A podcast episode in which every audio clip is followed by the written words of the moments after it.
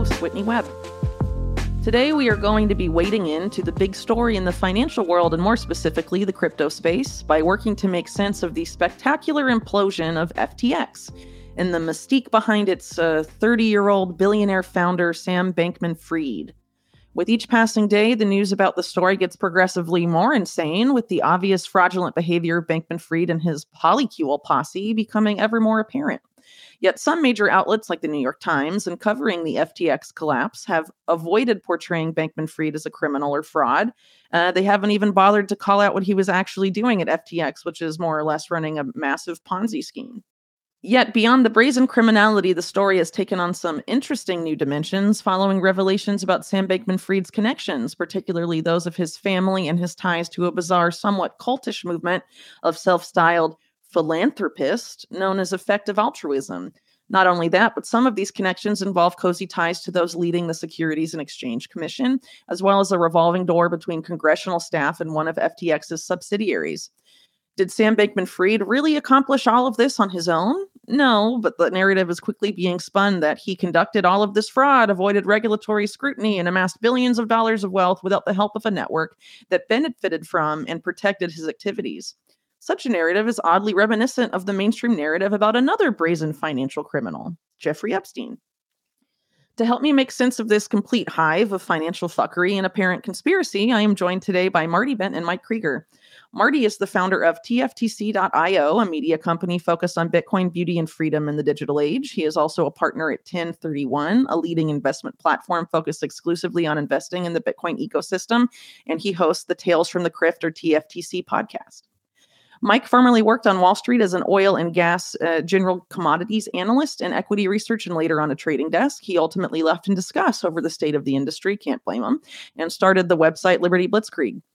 Though he doesn't blog much anymore, Mike still shares his insights on social media and elsewhere in between homeschooling his four kids and gardening.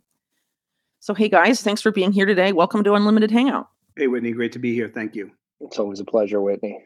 Well, thanks so much for being here because we have a lot to get into. So I'm sure by now most people are familiar, or at least have heard of FTX and Sam Bankman Fried since it's been uh, in the news so much over the past several days. But maybe we should start off giving a summary of uh, of the collapse, exactly um, you know how it happened, uh, what was the lead up to it, and what was FTX and what did it claim to be doing versus what it was actually doing. Yes, I guess I can take that, and we'll start with I guess we have to start with what was FTX? How did it start? Um, in short, FTX was a cryptocurrency exchange where people could deposit Bitcoin and other cryptocurrencies and trade those currencies uh, against each other and then trade them with leverage as well. So this was a spot where many individuals uh, and hedge funds in the crypto space would would come to trade different altcoins and Bitcoin using leverage to try to to try to make a return. Uh, but FTX spun out of a trading research firm known as Alameda.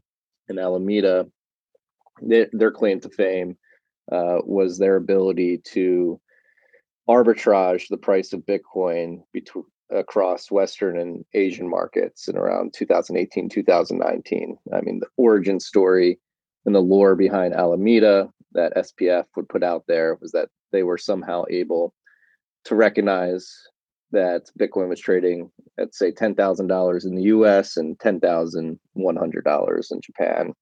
And apparently, they were able to spin up uh, a bunch of bank accounts across the world and arbitrage that price difference. So they would buy Bitcoin for ten thousand dollars in the U.S. and then sell it for ten thousand one hundred in Japan immediately. And they claim to have been wildly profitable with that particular trade and they brought it over to South Korea too. At least that's the story.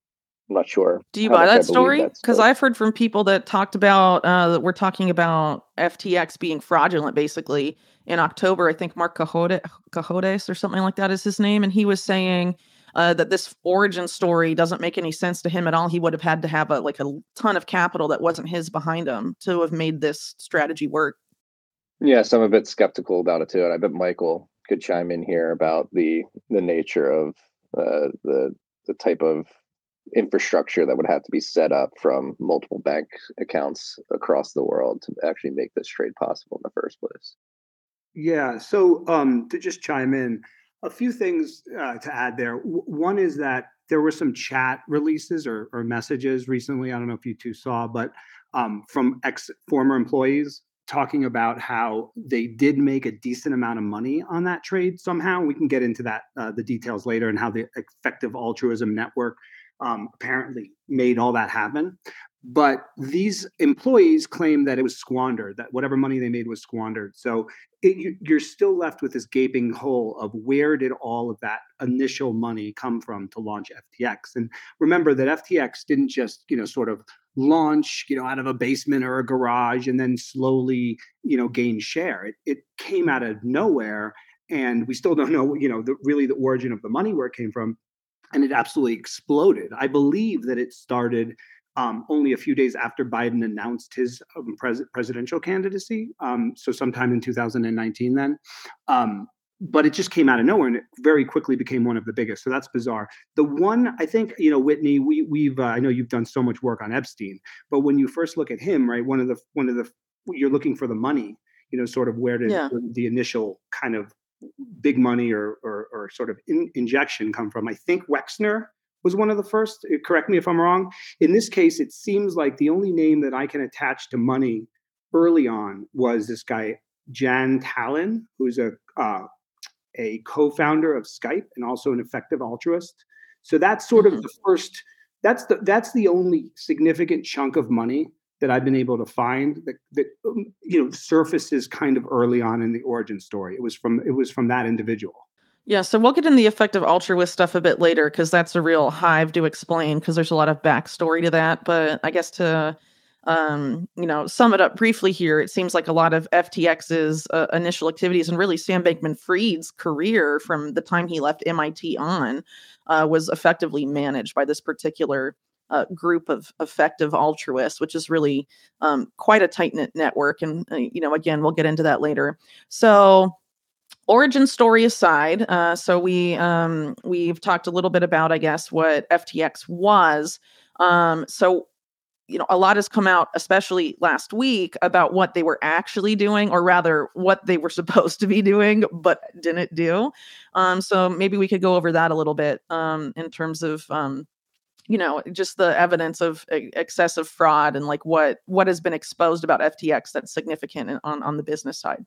Hmm Yeah, and this uh, this dovetails into the thread that was pulled on over the last couple of weeks that essentially uncovered the big massive fraud that was going on. And this revolves around uh, FTX's exchange token FTT.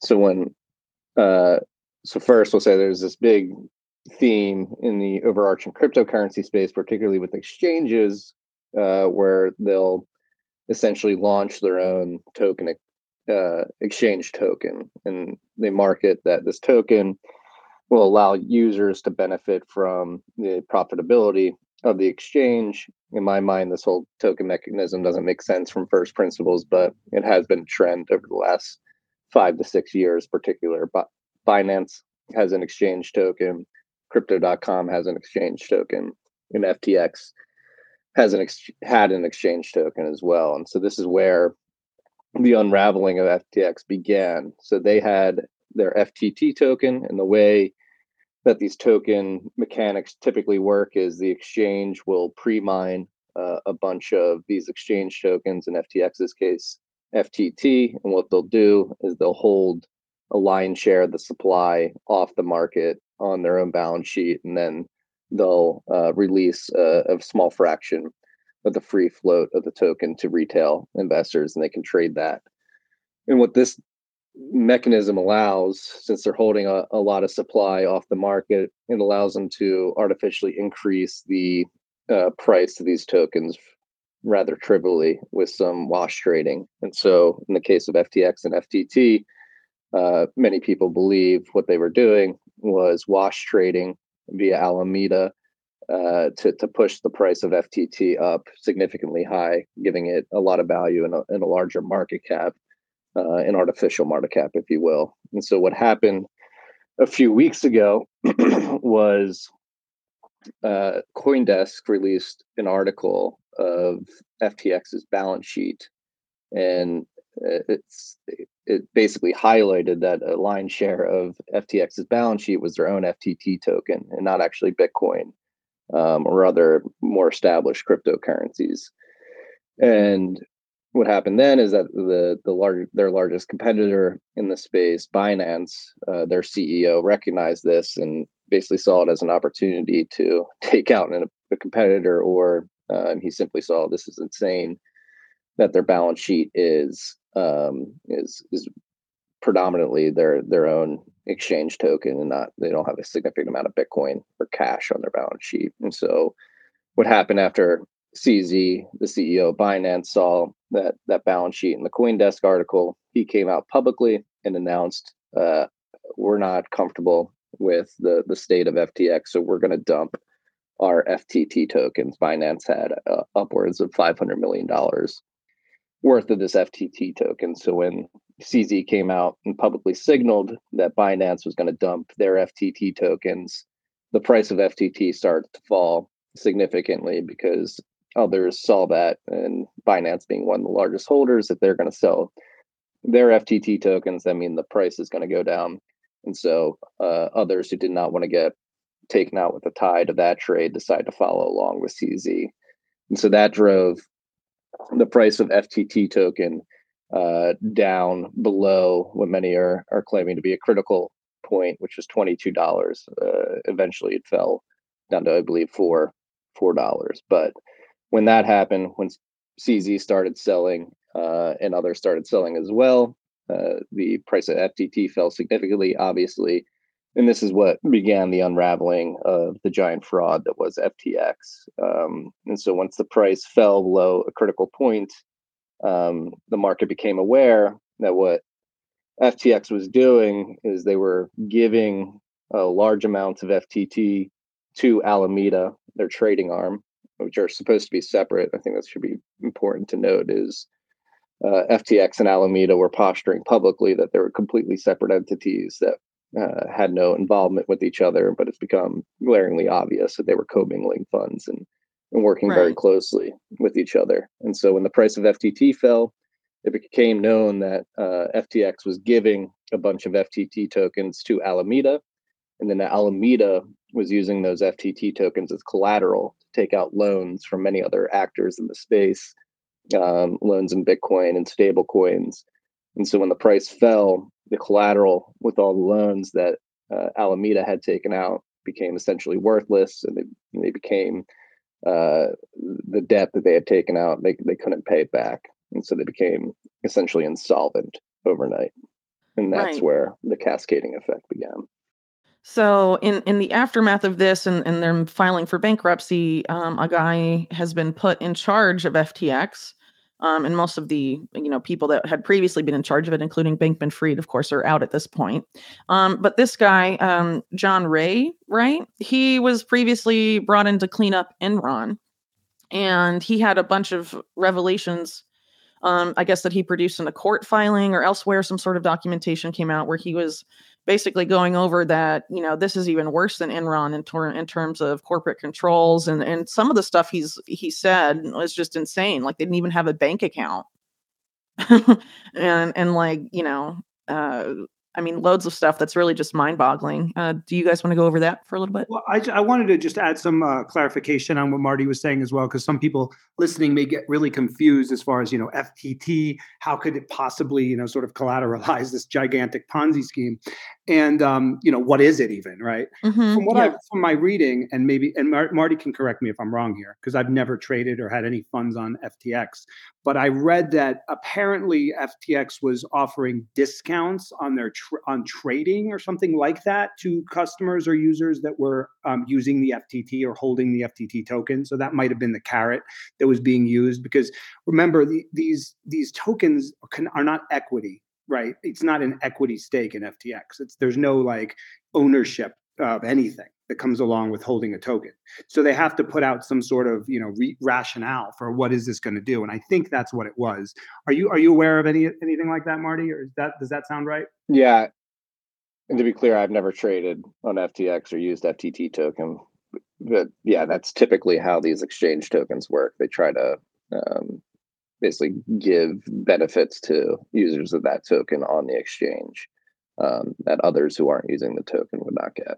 Right. And so again, that that's sort of a way to to to tie some sort of utility to it. To to then that's how the the that's one of the ways that the value can get just crazily inflated because um, users might just choose to hold that token um, on the on the exchange, you know, because there's some some marginal value to it, some some discount or something like that. Yes, yes, and that's actually, I believe, how FTTX originally launched. I believe the FTT token was part of an ICO that they that they launched to actually fund or market that they were funding the exchange with with the uh, FTT ICO. Right. So for people that don't know, that's ICO is initial coin offering. Yeah. Yes. Yeah. Okay. I don't know if everyone's up to speed on crypto that listens to my podcast. You know, I'm certainly not, um, you know, a, a, crypto person myself in terms of being as knowledgeable as you guys about this type of stuff, which is, you know, part of why you are here. so, uh, anyway, to to get back to the conversation, um, you know, about FTX, and so we can spend more time sort of unpacking a lot of these, um, you know, revelations that aren't getting a lot of lip service in in the media, you know, about this whole situation. Um, returning to what I mentioned a minute a minute ago about the extent of criminality and fraud and how the, the person that's been brought into cleanup, previously brought into cleanup Enron, says it's the worst worst thing he's ever seen in his whole career. You know, there was no board, no board meetings, um, you know, like I mentioned earlier, no bank account. Um, so I mean, if it was this egregious, how and why was nothing done before its collapse? Well, I mean, I'll take this just to start. You know, I, I think Marty actually called out SBF publicly on Twitter um, earlier a few times. I think I recall that.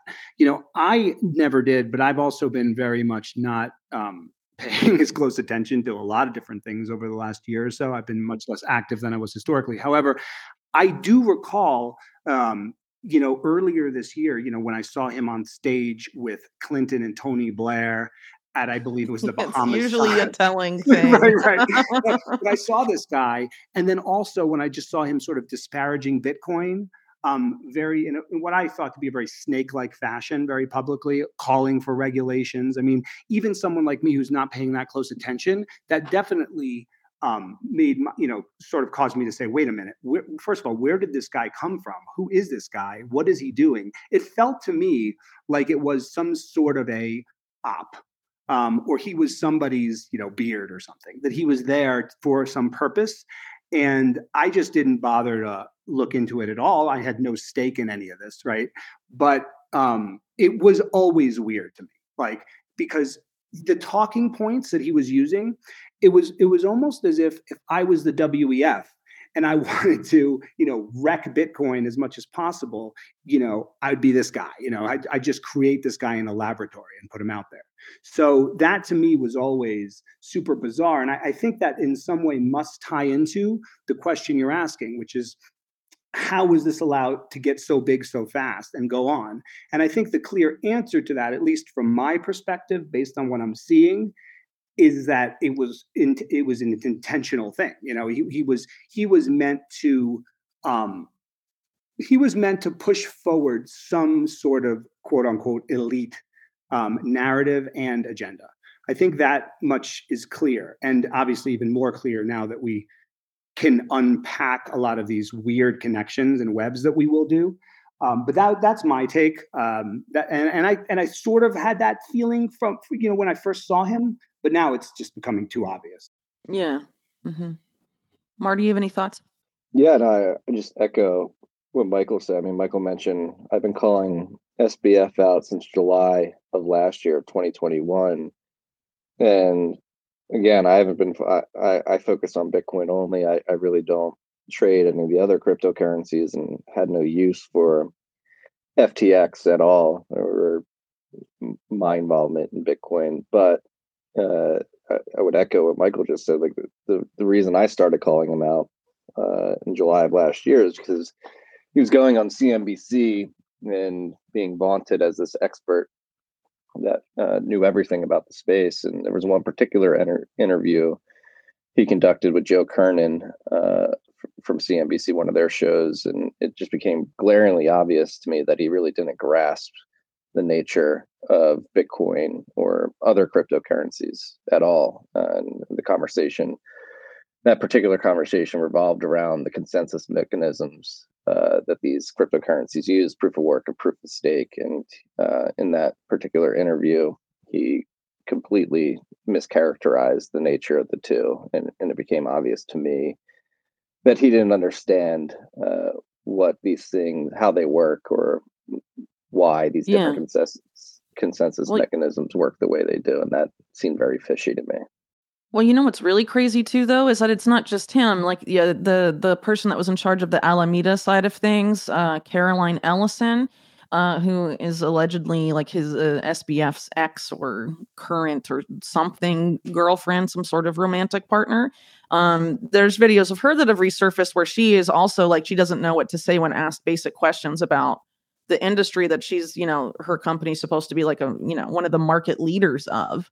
Uh, just totally clueless about loads of stuff. And then another uh, top executive at FTX, I guess Ryan Salame, or I'm not sure how you say his last name, but he um, there was also a, a, video that surfaced of him from before uh, the collapse, and he's asked about like trading and, and crypto and stuff, and he's like, "Oh, I can't talk about that." I mean, he's they're very evasive about you know answering really basic questions of of stuff you think they would be knowledgeable about. Um, for being you know uh, such a visible face of of the crypto industry, right? And um, to to go back to something uh, that uh, hints at uh, a bigger network that was um, I don't I don't think we quite touched on is that when these guys around you know uh, sort of the hype around them there was this huge marketing campaign that was paid for by some means that involved involved like very big name people like Tom Brady and Gisele Bundchen uh the guy from uh what's his name? Larry David the actor they had like a Super Bowl commercial. They they got their name on the Miami Miami Heat arena and then that that conference where he where SBF is up speaking with Tony Blair and Bill Clinton that was a co- crypto conference in the Bahamas that was backed and organized by FTX I mean they've been doing a lot of organizing in terms of PR, and, but like very flashy and expensive PR and like creating these conferences, but they have no, you know, if you listen to them and what you brought up, Marty, too, is that they have no uh, like actual knowledge when pressed on this stuff. I mean, that's pretty nuts. And if people like you could see this, and, and some, I think there were some other people that were also calling them out well before the collapse as well. You know, I mean, if these people could see it, why couldn't, you know, the regulators? And, and also, here's another thing that uh, you know I think needs to be you know explored further is with all of these campaigns, I, I still I'm, it's still not clear how they were paid for. In other words, did Larry David accept FTT? Did Tom Brady and Gisele accept FTT? Was it all paid for in FTT? Can you actually, you know, sponsor an arena with FTT tokens? I, I think that seems unlikely, right? Probably for, not. For, for, sure, um, some of it probably was right, but but the rest of it, you know, I just don't see a sports team taking FTT tokens for you know tens or hundreds of millions of dollars, and so then you have to ask yourself, okay, well, it really does seem like this entity had an unlimited budget, and if they're not paying for it with FTT, and FTT was the only thing that was really collateralizing this entire Ponzi scheme, well, where was that unlimited budget coming from?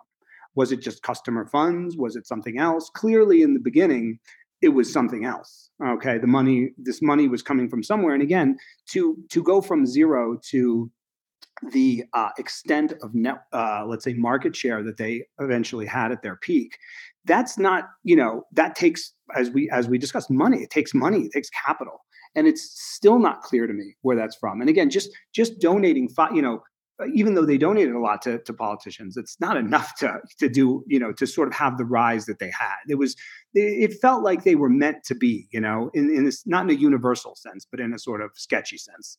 Yeah, definitely sketchy. Well, there's a couple things that have sort of uh, arisen relatively recently on the uh, the front of potential collusion with government authorities and regulators. Um, there, for example, is uh, the donations that SBF made not just to the Democratic Party but also to members of of Congress um, that sit on the Financial Services Committee, including Maxine Waters, um, and another congressman. And those two congressmen are Congress people, I don't know, uh, are the ones that are due to investigate FTX on behalf of the government, which is pretty insane because there's uh, pictures that have resurfaced and videos of Maxine Waters uh, blowing Sam Bankman Fried a kiss, and you know they're very chummy and, and huggy in a lot of these photos. So, you know, that's convenient to have the people investigating you uh, like you that much. And then on the other side of this, there's this uh, apparent connection to Gary Gensler, who's head of the SEC or Securities and Exchange Commission. Yes, yeah, so it has come to light that there was a particular meeting, I believe, earlier this year between Gary Gensler and SBF. And the meeting notes, the the highlight of the topic of the meeting was something like figuring out a way to give FTX amnesty for breaking securities law um, with a certain form of legislation that would get pushed through. And do we know the conclusions of that meeting or what came of it, or that's up in the air? It's up in the air right now, mm-hmm. but we do know that they certainly met, and uh, the nature of the conversation is public. What exactly was said is not. Is not. And, and of course, I mean, at this point, maybe it makes sense to just throw out some of those connections that I think everyone's heard by now, but makes sense to to mention here. I believe, which would be that you know Alameda, one of the the key figures in the Alameda collapse, um, Caroline Ellison. Um, interestingly enough, she went to Stanford, where Sam Bankman Fried's both of his parents are law professors at uh, Stanford. So that's mm-hmm. where she mm-hmm. went.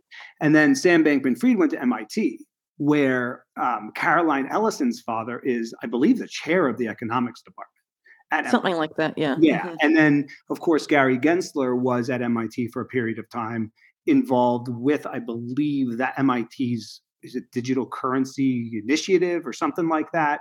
So yeah, I mean, it's just a strange, very incestuous um, some fa- family connections there, and of course there there there comes up Gary Gensler, and then as Marty mentioned that they were working on some sort of a carve out. It seems for FTX. It's it's certainly worth noting, and people can come to their own conclusions about that. But it's certainly interesting. Yeah, and then we have the situation where this uh, legislation, I guess it's in the Senate right now. I'm not really sure which House of Congress is dealing with it, but it was a bill related to cr- regulation of the crypto industry and FB, uh, SBF was very involved in drafting it. And despite everything that's exploded around FTX and this guy's reputation over the past couple of weeks, uh, just a few days ago, they announced they're still going to roll with it. They're not going to make major changes. They're not going to scrap it. They're going to, you know, roll ahead with a, a bill that was partially written by a guy behind a massive Ponzi scheme. to regulate the industry in which he conducted his Ponzi scheme. It seems a little odd. Right, and then you've seen, of course, we've all we've all seen the ma- the mainstream media articles and headlines trying to sort of say, I mean, the narrative that's coalescing around this post, you know, exposure of this Ponzi fraud is, oh, he, you know what, this guy still was J.P. Morgan. I think that was actually a headline. like that was Jim know, Cramer, wasn't it? Calling well, no, yeah, Cramer originally called him uh, the the modern day J.P. Morgan, right? Which That's so nuts. Uh, yeah, but but what I'm saying is that then there was an article there was an article in the New York Times that said, despite what happened, I'm saying after he blew up, he's still like a JP Morgan. so it's very, it's very bizarre. Um, it, it's, and this is where I don't, I have conflicting thoughts on this one. I, I don't know if Marty would want to expand and, and sort of his his views. Is, is he's more in the weeds of of this industry or than I am. Um, but I go back and forth with you know he was he was like this nuclear bomb that was meant to detonate in inside of this industry and sort of um, cause so much damage that they could do whatever they wanted with regulation, sort of like the uh, equivalent of 9/11 in this industry. But then on the on the flip side, it it feels to me like it, the plug was pulled early. You know that, that you, this whole thing wasn't supposed to go down just yet, and um, and so it blew up on a timeline that I guess perhaps his handlers or others were not quite ready for, and that's how they're sort of responding, right?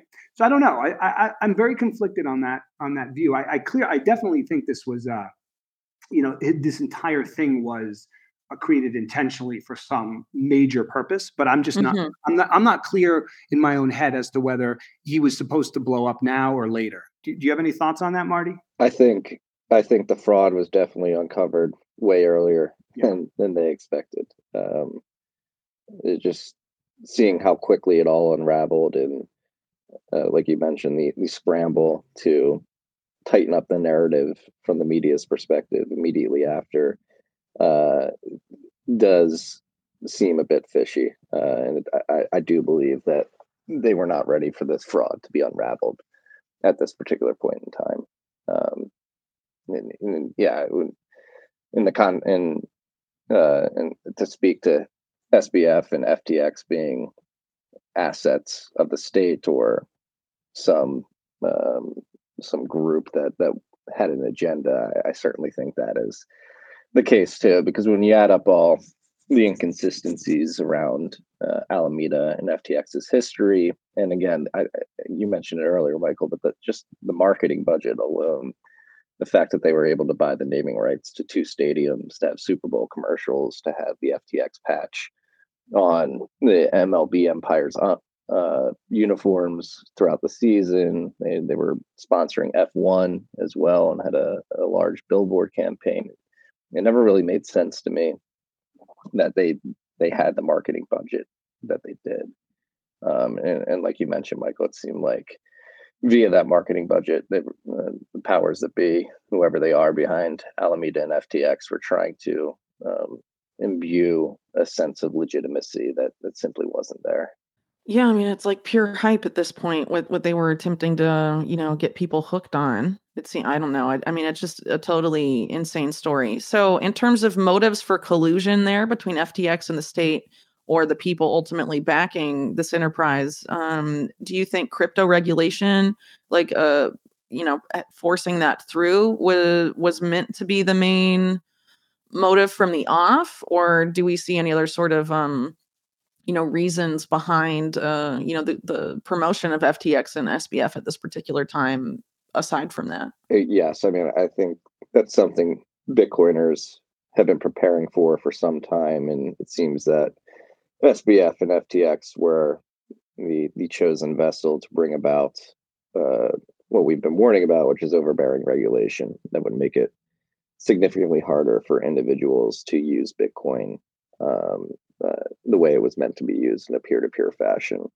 Uh, and it seemed like SBF and FTX were lobbying particularly for stringent control around how individuals interact with with cryptocurrencies. And what he was pushing for is that um, if if people are using these things, they should be they, they should be using them uh, via highly regulated entities like FTX uh, and, and not more free market options. Yeah, and I think also um, for a long time we've been aware, you know, people that are in the Bitcoin world, that one of the most effective attack vectors for you know undermining, let's say, Bitcoin is a narr- you know the narrative the big narrative the narrative push and clearly ftx as i said earlier he was like a lab created you know um, entity that would eventually morph um, you know this the cryptocurrency industry into you know uh, more of like a CBDC, you know, the, the fiat world, yeah, um, you know, sort of a thing. So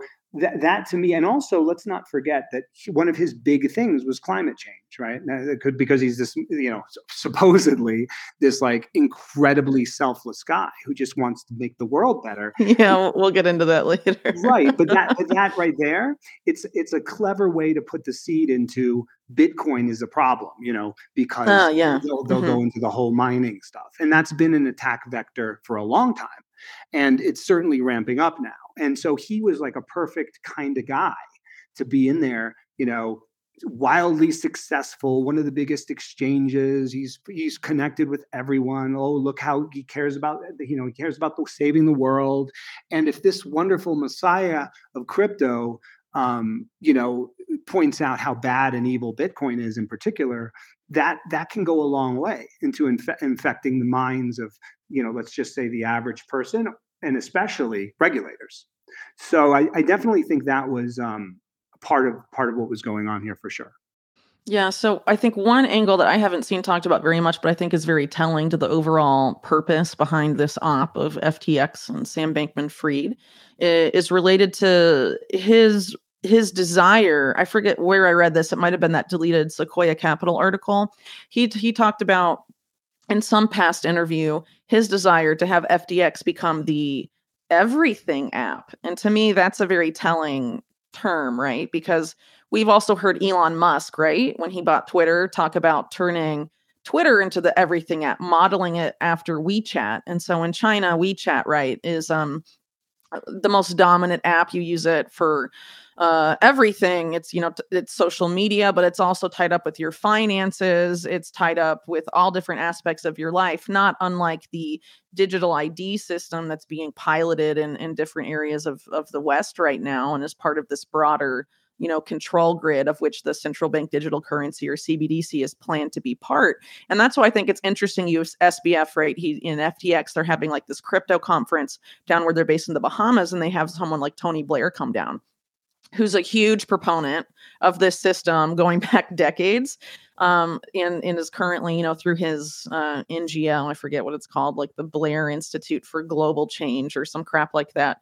uh, has been pushing really hard for digital IDs more than ever. And so, you know, you the Everything app is is definitely, you know, the model that a lot of you know the people pushing this type of technocratic agenda are looking uh, to sort of segue it uses a segue for people into this particular control system you know oh look how convenient this app is and sort of sell it that way and he seemed to have had the backing to be the everything app and as we'll talk about later you know even elon musk has some sort of weird intersections with the movement behind sbf this effective altruist movement uh, to varying degrees.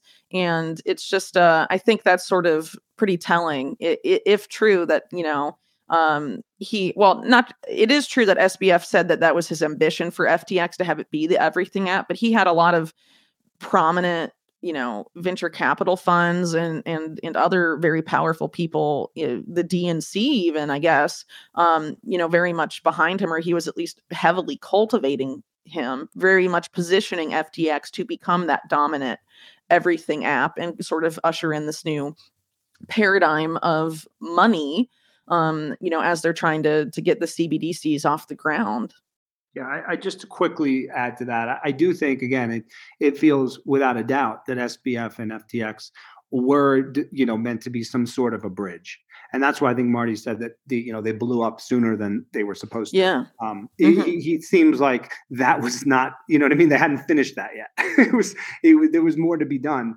to to transition um, uh, this the, the, maybe the maybe the world you know into into a, a new way of thinking with new regulations yeah.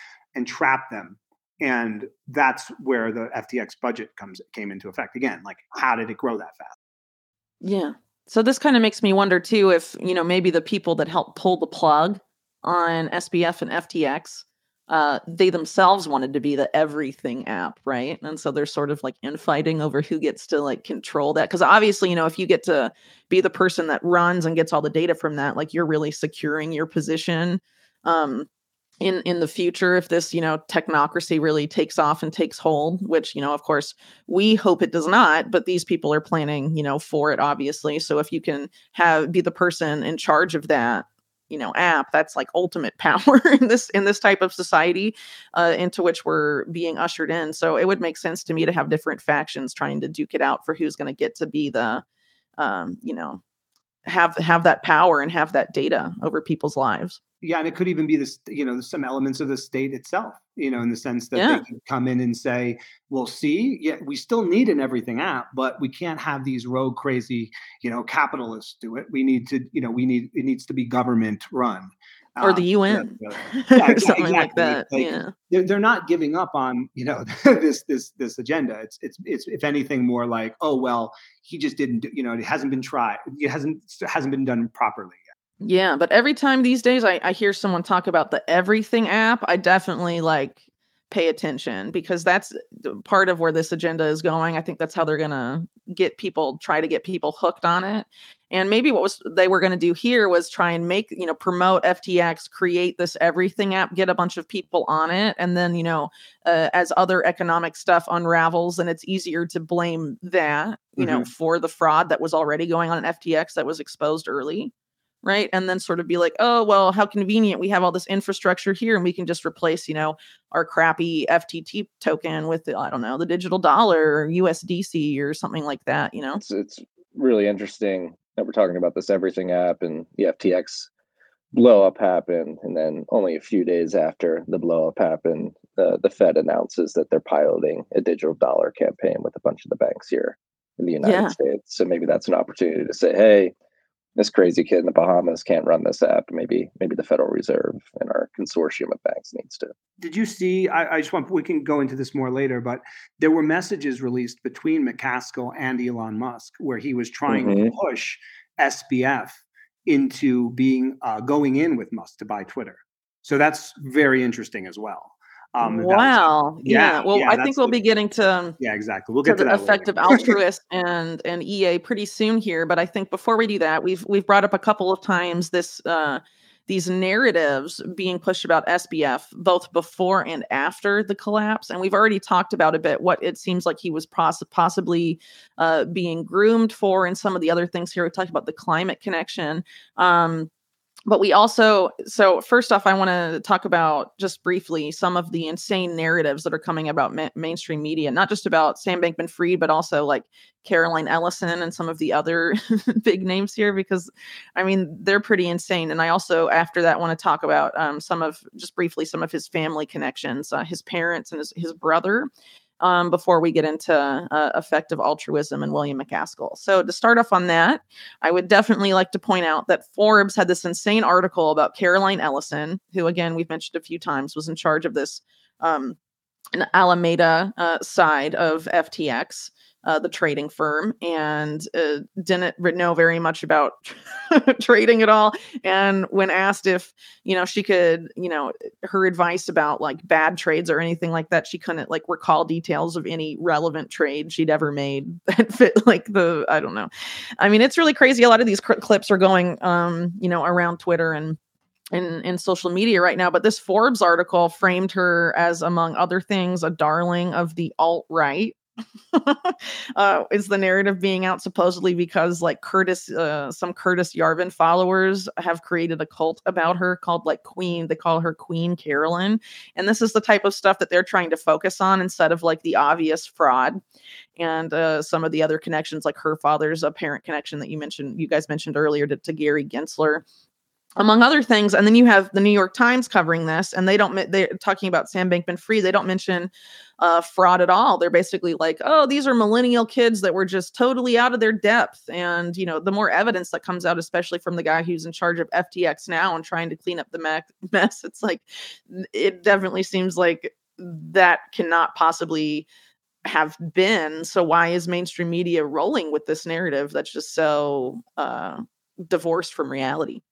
Yeah, the the alt right article that Forbes wrote, if you actually like dig into the the roots of of that narrative, uh, the the author of that article DM'd somebody who was associated with Urbit, which is the project that Curtis Yarvin started and has since left. But it, it's pretty obvious that the the individual was trolling her. Like, hey, yeah, we call her Queen Caroline here, and she took that and ran with it in in the Forbes article. Uh, but again, it's all in an attempt to distract from the overt fraud and uh, the weird connections. It's been happening a lot though, just in the past few days, like a big playing up of sort of these salacious bits that have popped up with the story. It's it's very it's very much what was done with Jeffrey Epstein, right? Just focus on the salacious bits that grab people's attention and ignore like a lot of the actual crimes that aren't being prosecuted at all. You know? Yeah. Um, I mean, I don't know. It, like Bernie Madoff, when he got exposed for fraud, wasn't he like arrested immediately? And mm-hmm. you know, Sam Bankman Fried, Caroline Ellison, Ryan Salomon, all these other guys, nothing's happened to them. They're just let's wait and see right which again goes back to, to this this this overwhelming feeling that you know these this entity and what it was supposed to achieve um, it got you know it got cut short in in some way that's bothersome to people that um, essentially have the ability to frame the, the mainstream narrative. You know one one thing that is is very uh, interesting that you pointed out about Caroline, you know, to the point that, you know, is she acting when she just acts this clueless? And it doesn't seem like she is, you know, it seems, seems like she's that clueless. Um, but if you really think about it, if this whole thing was um, never meant to be a serious uh, exchange it was meant for something else, then it sort of makes sense to have someone like Caroline there because she's never gonna, you know, she, she's never gonna realize how, how how messed up things are, even that she's potentially being used. She's she's uh, someone that actually knows what they're doing or has experience is to go in there and in two seconds just be like, "What? I'm out of here," you know. So she was actually in some ways perfect for for her position. You know, she she thought she was a special and super smart and you know destined to be this queen of trading and you know, I think that that, that in in itself maybe allowed this to go on a little bit longer. The fact that she actually just, you know, had no idea what was going on or where the money was coming from or anything, but sort of enjoyed the ride. That's what it seems like to me. I think it is important to note too that Caroline wasn't always the CEO of Alameda. There's a gentleman by the name of Sam Trabucco who was the CEO until earlier this year, and he left um, leaving her in charge. They might have been co-CEOs, but there was another individual who was CEO of Alameda, or at least co-CEO, for the um, for the uh, for like a, a large uh, amount of time uh, since Alameda was launched, and that's Sam Trabucco. Right, and a few people, I believe, not just him, but I think there were several people that sort of got out of Alameda um, and FTX as well mm-hmm. like a mm-hmm. few months before, you know, so sort of like yeah. right before. So that that probably um, is worthy of some more investigation from people as well. And and I think Trabucco yeah, was in that in that in that camp. Like he left like shortly before it all blew up. Yeah. So uh, so to end this this bit of it, so post collapse, it's pretty obvious that the mainstream media is sort of stepping in to manage the reputation of SBF. And this is weird to me because like when Epstein got outed, you know, and, and comparing like the similarities there, there was agreement across the board that he's a bad guy and a criminal, right? And it was just like, you know, they're covering up the fact that he had a lot of supporters and a support network. But with SBF, they're just being like, oh, forgive him for he was too young to know what he was doing. You know, there's nothing about like he was a brazen criminal and blah blah blah, and let's all distance ourselves from him now it's a you know a very different strategy and so i'm one i mean i don't know it makes you think maybe we should look at his family a little more i guess maybe you know there's some other connection there that might be helping him at this point with mainstream media or even beyond that i mean it's really hard to know but it's definitely um uh, bizarre that they're covering for him this extensively because it is you know pretty extensive. Should should we just mention? I don't know if you're planning on doing it later, but mention his his parents real quick and sort of. Yeah, yeah. Let, let let's go. go yeah. So it. there's so on his side, right? There's um, this is well known, but we should put it here. Uh, his mother, Barbara Fried, um, is uh, a Stanford professor, as is his dad, uh, jo- Joseph Freed.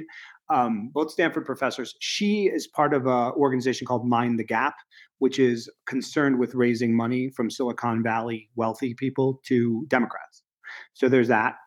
Um, and his dad is an interesting figure that I haven't looked into too much, but the reason I want to mention him is because he seems like he had some in, like serious involvement with FTX. Like he wasn't just this I'm the father of SBF. He did. He, yeah, he was he was involved. Mm-hmm. So, you know, you've got this Stanford law professor father who also was involved with um, tax legislation in the United States. I, I believe one of Elizabeth yeah. Warren's proposed um, tax bills, she actually um, celebrated the endorsement of Joseph Bankman of of the legislation. So that's you know this is this is a this is a real figure out here. And again, he he was he's he's been seen in the Bahamas with S- SBF, and I, I don't know if it's regulators or other these celebrities, but th- but he was also reportedly to be there now as they're winding it down. The dad. Yeah. So, so here's there. so he's an expert on tax policy and securities, which according to the SEC, pretty much all the crypto that was being traded by FTX they classify as a security except for Bitcoin, I guess, which they uh, Gary Gensler said they're going to view as a commodity. Uh, but if you look at his CV on Stanford, it has like selected publications, a lot of focus on tax shelters. So I'll just read off a couple that are here. Uh, modeling the tax shelter world, substitutes for insider trading, um, the in academics view of the tax shelter battle has california broken the tax shelter legislative logjam uh, you know these are some of the things that he has written about uh, relatively recently in, according to his CV. Just you know worth pointing that out because you know bahamas the caribbean in general um you know tend to be used very extensively in the offshore banking system. Yep. And then of course his aunt as well um, linda fried she is a i think she's the head of a, a health department at a university but she's also a you know part of the wef um, not not just a picture on the WEF, but she's like formally involved with the WEF. So yeah, she's in charge of some. I think the Council on Aging yeah. or something like that. Yeah, that's mm-hmm. right. So you know, again, I mean, this this guy is just he's just hooked up um, all over the place, and that's just this one guy. So yeah, so th- there's also his brother, and we might get to him here in a second when we talk about the effective altruist uh, movement because of the pandemic funding stuff. Guarding against pandemics yeah. Yeah so um anyway and i think he worked for chuck schumer as well if i'm not mistaken if that's the uh, senator that his brother was working for at one point yeah anyway um so i think now it's probably time to get into something um i think all of us are really interested in exploring on on this podcast uh, which is uh, the people that are effectively behind sbf which is this, this, effective altruist movement, which is ostensibly led by William MacAskill. But if you look around, there's really supposed to be three, uh, you know, creators or co-founders of this movement. So there's William MacAskill, there's a guy named Toby Ord, and then there's a, a an Australian guy named uh, Peter Singer. So I guess maybe we should start off and say what effective, what the effective altruist uh, idea ethos is supposed to be and how William MacAskill, the you know the face of it, that's put out everywhere, because Toby Ord and Peter Singer aren't as much the face of this movement as as MacAskill is. Um, should talk about a little bit about how you know it's it's quite apparent if you look at uh, his activities in relation to SBF that he recruited SBF out of undergrad at MIT and basically guided his whole career, including through FTX, and then had a role at FTX as well. So let's get into it.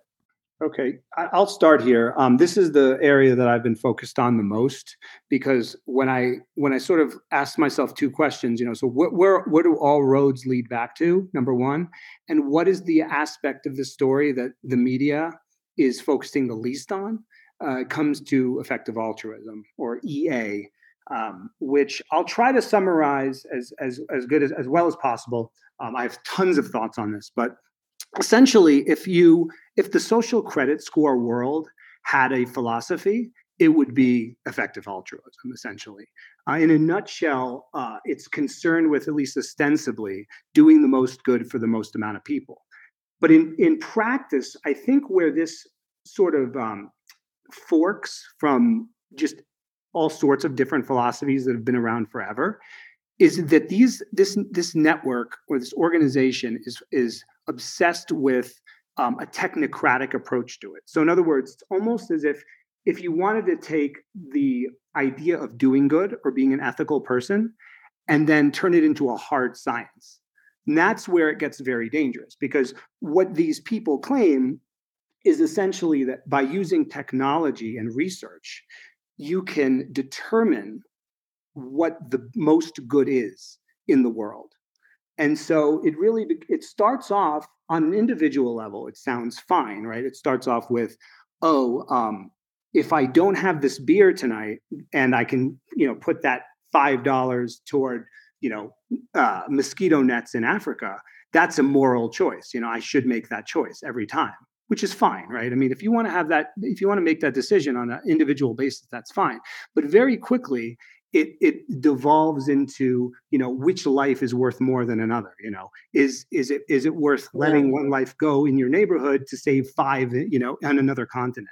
And so and so very and and by the way they they they claim and they think that you can have a, like a hard science around this that you can es- essentially figure out using a computer and data um, what the right choice for everyone is at any yeah and who's worth more who gets to live and who gets to die ultimately is what it, it, sort of boils down to. Oh, and, and just to interrupt you really quickly, yeah. uh, Peter Singer, who's William MacAskill's mentor um, and one of the founding guys here, uh, was very controversial, I think, in the early '90s in the U.S. because he argued in favor of infanticide that it would it was okay to kill a baby as long as it was like under a month old. Uh, based on his metrics about like what constitutes a human, which was all based around preferences So if a baby doesn't show preferences, you can just kill it. Yeah, basically. And, and and what happens too is it's interesting. It, it just goes to show how completely um, absurd this philosophy gets when you Yeah. when you when you keep when you go beyond a couple of steps from the individual. How absurd it gets.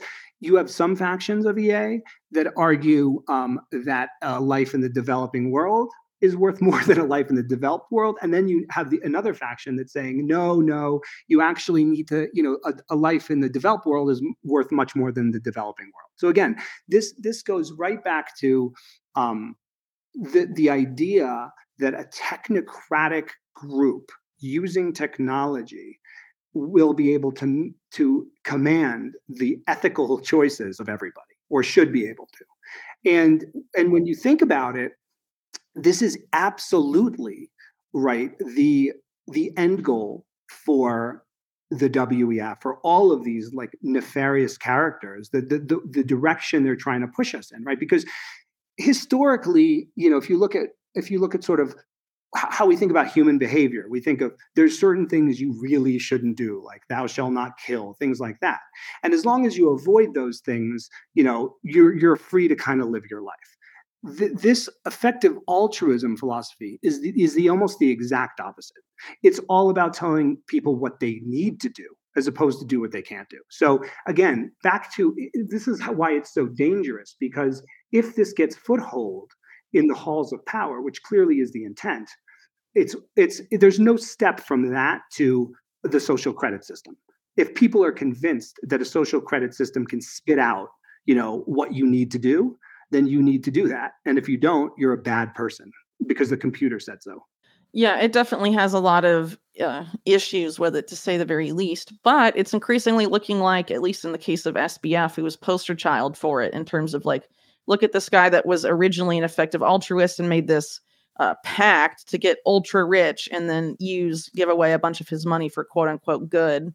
But you know, a lot of that um, that movement and earlier iterations in the quote unquote philanthropic world, you know, there's been this effort to um, a claim that impact investing and philanthropy are analogous or that altruism is impact investing and like blurring uh, the lines between what those mean basically. So you know a lot of you know this supposedly altruistic behavior once you have a bunch of money it's basically um it's not exactly altruism as most people would would care to define it or i think the average person would define it or even the term philanthropy it's not really that but it was definitely built up a lot in the case of SBF. And you have this now deleted Sequoia Capital article. That's, I mean, it's totally insane. You have this guy interviewing SBF. SBF isn't even paying attention to him really because he's playing a video game and not even looking at the guy while the guy's interviewing him. And then the the journalist is just fawning over him. And then a few lines after describing how this guy just like doesn't even bother to like look him in the eye starts praising him and being like i really think he is as selfless as everyone claims i can't shake this feeling that he's just the selfless christ figure um and and then now SBF apparently, I think in this Vox article or this recent interview post collapse, has basically said, yeah, I, I was kind of faking a lot of this altruism stuff. So the Yeah. question is, how many of these other people are faking the altruism stuff, and what else is going on in this Well, movement? Well, considering the uh, the connections that that particular Vox journalist has with the EA movement and Yeah, is part of um, it. the tenor the tenor of that article, there's some people that believe that that was like an overt attempt to have SBF distance himself from the EA movement uh, to make them look a little better, to seem like this was just one bad apple that really didn't believe it. Um, but I think uh, on in the overarching discussion about effective altruism, I think it is really important to hone in on this particular detail of effective altruism, which is ext- essentially an extension of utilitarianism, uh, which Peter Singer is, is the founder of that philosophical belief or school of thought.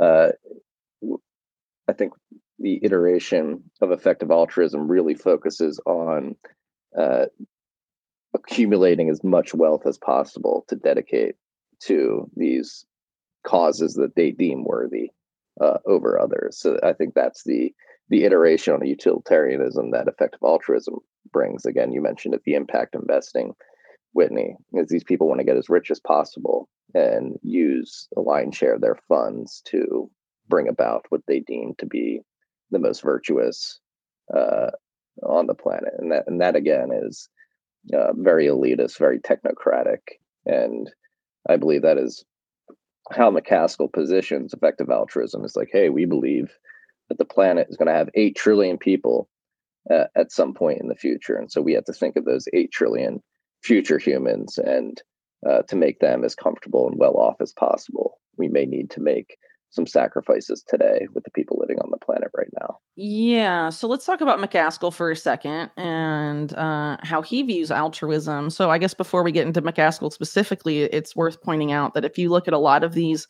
uh, organizations in the EA movement, um, if you like look at their finances and who they're making grants to, ostensibly altruistic grants, um, there's a lot of money passing around between all these different groups, either tied to MacAskill or tied to people uh, that are you know part of the close knit uh, power structure of this movement. You know they're making uh, grants to one, and then that one's making grants back to the, the the people that gave the grant to them, and it's like very circular movement of of money which is uh you know for a lot of other people would look sort of like not so much like altruism but more like um you're moving money around within your uh you know own movement. That's a good way to cover up money laundering which is yeah. something ftx has been accused of of enabling. Um yeah anything you guys want to say on on that front before we get into macaskill himself and who he is? I mean as it pertains to ftx it seems like they had a very similar model um, because they had 134 shell companies uh, as well, and to essentially disguise the movement of funds um, from FTX Alameda and their other associated uh, subsidiaries. Yeah, and and you know in that in the Vox article you mentioned Whitney, um, which was written by another EA adherent, he was Dylan Matthews, um, and it's in fact you know sponsored by Future Perfect, which is a, a project within Vox that is specifically effective altruistic. It's super weird he actually throws out some figures as far as the, the money at the disposal of this network. And it's anywhere from 26 to 40 something billion. And you know, this isn't just stuff, you know, money that's sitting in like EA bank accounts. But what he's doing is he's taking some of the um, high profile figures that are um, publicly associated with this with this network and and taking their net worths into account, which is which is probably fair because a lot of these people are claiming that they're going to give away most of their money. Um, yeah, I'm I'm chomping at the bit to, to go off on uh, sort of MacAskill and how he how he yeah go for uh, it SBF if you don't tell us tell us who William MacAskill is or at least his cover story I guess and uh, his relationship with SBF. Yeah, I think um, if if anything that I want to get across on my end on this on this podcast is William MacAskill, or you know his his birth name apparently it was William Crouch, um, and he took the name MacAskill from one from his ex wife or something. It's it's bizarre to begin with his begin. Ex wife's grandmother. oh, ex wife's grandmother, right? So his his surname now is actually his ex wife's grandmother's name, um, not even his original name. So that's that's interesting to begin with. But um, this is this is a guy who the more you look into them, the more there's clearly stuff there that we don't know. So SBF was this physics major at MIT, and he hadn't even graduated when, in I believe 2013, it was right around there. Um, William MacAskill was at MIT giving a talk and was um, introduced to SBF somehow. And in that introduction, MacAskill immediately apparently um, was you know enthralled by this guy and picked him out specifically as an individual to i mean there's no other way to put it to, to groom. Um, he then this is by the way all of this is coming from that deleted sequoia article so i'm not inventing any of this. This is exactly well, it's also in the new yorker piece on MacAskill and effective altruism. Yes yes. So so so MacAskill you know essentially pick plucks this guy out of mit hasn't even graduated.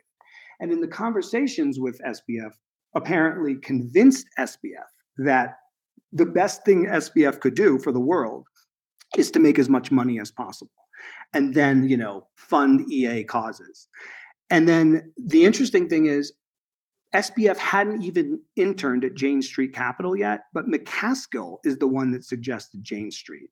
The hedge fund, the New York hedge fund, where mm-hmm. a lot of mm-hmm. these, you know, Alameda, FTX people uh, interned for a period of time. And a lot of them, a yes. lot of the FTX and Alameda people have uh, overlapping ties to Jane Street and effective altruism. The majority, it turns out, have overlaps with both. So that's pretty interesting. Anyway, continue. Yeah, Caroline, of course, was at Jane Street for a period. That's where she met SBF, and also um, Gabe Bankman Fried, uh, um, Sam's brother, I believe, also uh, worked at Jane Street for a short period of time. So, so that's weird. Okay, so so I worked on Wall Street, right? I mean, I was very deep in the hedge fund industry and all that stuff. I didn't work at the hedge fund industry, but they were clients. And for a PhD philosophy professor, young at Oxford, to for the first thought in his mind upon meeting this guy at MIT, Sam Bankman Fried, oh, you need to work at Jane Street. That to me was one of the biggest red flags I've seen because that's a very bizarre connection. The physics major, yeah, right. He was a physics. Uh, SBF was a physics major. That's a very bizarre connection. So first of all, not only does MacAskill pick this guy out of out of the out of the crowd at MIT, he then convinces him that he needs to make as much money as possible, and then he and then he suggests, hey, you should go intern at Jane Street. So weird. I, I cannot come up with a uh, a normal explanation for that sequence. Yeah, there definitely isn't. And I think even after that, let, let's point out too that while SBF is at Jane Street, the MacAskill connection continues. And he's involved, I think, also in guiding um, SBF after he leaves Jane Street as mm-hmm. well, which leads to the creation of Alameda and FTX. Right. So so on this front, again, EA, effective altruism, and William MacAskill are all over the entire origin story of SBF, like at least the one we we know of. So so SBF works at Jane Street for a period of time and then leaves, and then he moves back out to San Francisco. You know, he's he's he was born in that area. And at this point, uh, he doesn't have a job. And MacAskill offers, and this is from the Sequoia article, MacAskill offers him a job at the Center for Effective Altruism at that point. Now, I don't, it's not clear whether SBF took that or not, but he was, it was offered to him. So there's MacAskill again in San Francisco offering this guy a job. Shortly after that is when the whole arbitrage trade supposedly happened. And interestingly enough, as we discussed earlier, this was an this was an arb trade that was the, the I guess the, the, arbitrage opportunity was well known, right? That the the price of Bitcoin was trading at a significant premium in Korea and Japan, and nobody really was able to make a lot of money out of it because you needed bank accounts you know in various jurisdictions. You need to be able to move money around right? Something that you know you need to be connected essentially very connected to pull off. And the person uh, apparently was a grad student in japan who helped make this trade happen for SBF was also in the EA Effective Altruist Network. So SBF was somehow connected to another EA in Japan who allowed who let him use the bank account. Exactly, yeah. who let him use the bank account. So again, who, who, even put SBF in touch with this guy to know about the arb trade? Well, well, you know, I suspect that some, you know, again, like some some hand back there in that network tipped off SBF and said, Hey, by the way, there's this big trade. Oh, by the way, this guy can help you with bank accounts in Japan. It's all weird. And then when SBF wants to raise more money to apparently uh, continue to exploit the ARB or for other reasons, he taps the EA network once again. And this guy, Jaan Tallinn, who is a co founder of Skype, uh, apparently puts together either it was all his own money or a group of EA money, 50 million to give to SBF.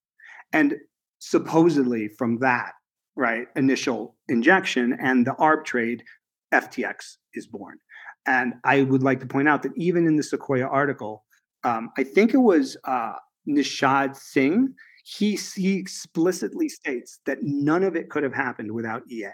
None of it. So, you know, objectively, the effective altruism network, a, a supposedly some sort of uh, philosophy from Oxford uh, is able to create Alameda and FTX. The, the entire origin story, every single piece of it, uh, leads back to, to William MacAskill yeah. and EA.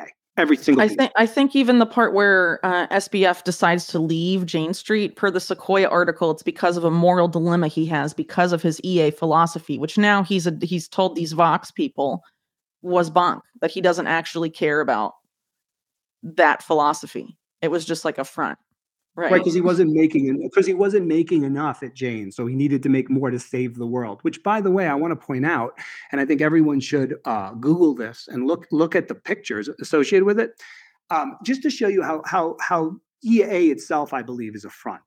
Um, it's no, I don't think any of the higher ups in this movement believe any of it because if you read that Yeah. New Yorker article, it begins with William MacAskill um, being so frugal that he wouldn't have beers with his friends because he could be saving, you know, the poor kids in Africa, right, with with his beer money. And then, you know, a few, fast forward a few years later, and the Center for Effective Altruism has has purchased one of the most um, exquisite and um, celebrated private residences in all of the UK called Wytham Abbey, which is outside of Oxford. It's a 1480s, uh, essentially looks like a castle.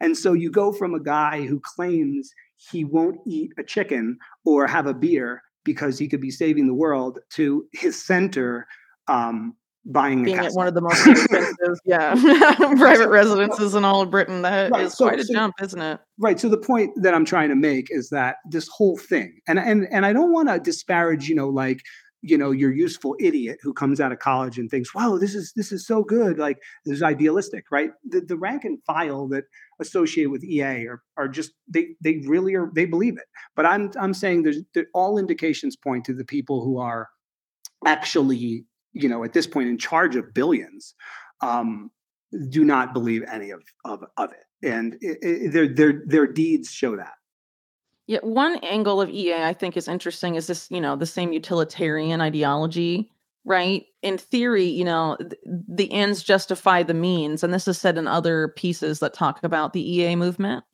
So in theory, you know, you could justify to yourself running a giant Ponzi scheme and and you know, stealing a bunch of people's money because you know how to spend it better than they do for, you know, greatest impact for good, right? yeah I mean, that's sort of part of this philosophy. this is this is precisely why it's such a dangerous philosophy and the fact that it's it's in has billions tens of billions as its its disposal and is influencing pol- you know politics remember SBF funded a lot of his donations were actually he, he funded this one person who was running an EA in Oregon in the primary he was trying to get that person elected who was an effective altruist um, th- this philosophy very very clearly can justify anything and in fact it, it does and one of the areas that I think you've been interested in is the fact that it's it's shifted over time, of course, to long termism is what they call it. Uh, EA, that's like the the the thing that SBF was also very interested in. Um, and as Marty mentioned, this is. Uh, I mean, it's like mental masturbation to the extreme. They, they they believe not only that they believe that not helping people that are that are dying or poor now isn't good enough. They need to save the lives of the future trillions of humans, and they know how to do it, right?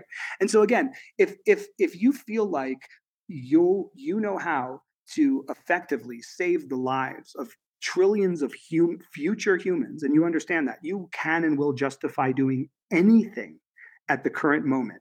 And so when you merge this philosophy with what the you know political and uh, oligarchic elite are obviously trying to do now, it's the perfect fit because it provides this justification for doing anything in the present to save the trillions in the future.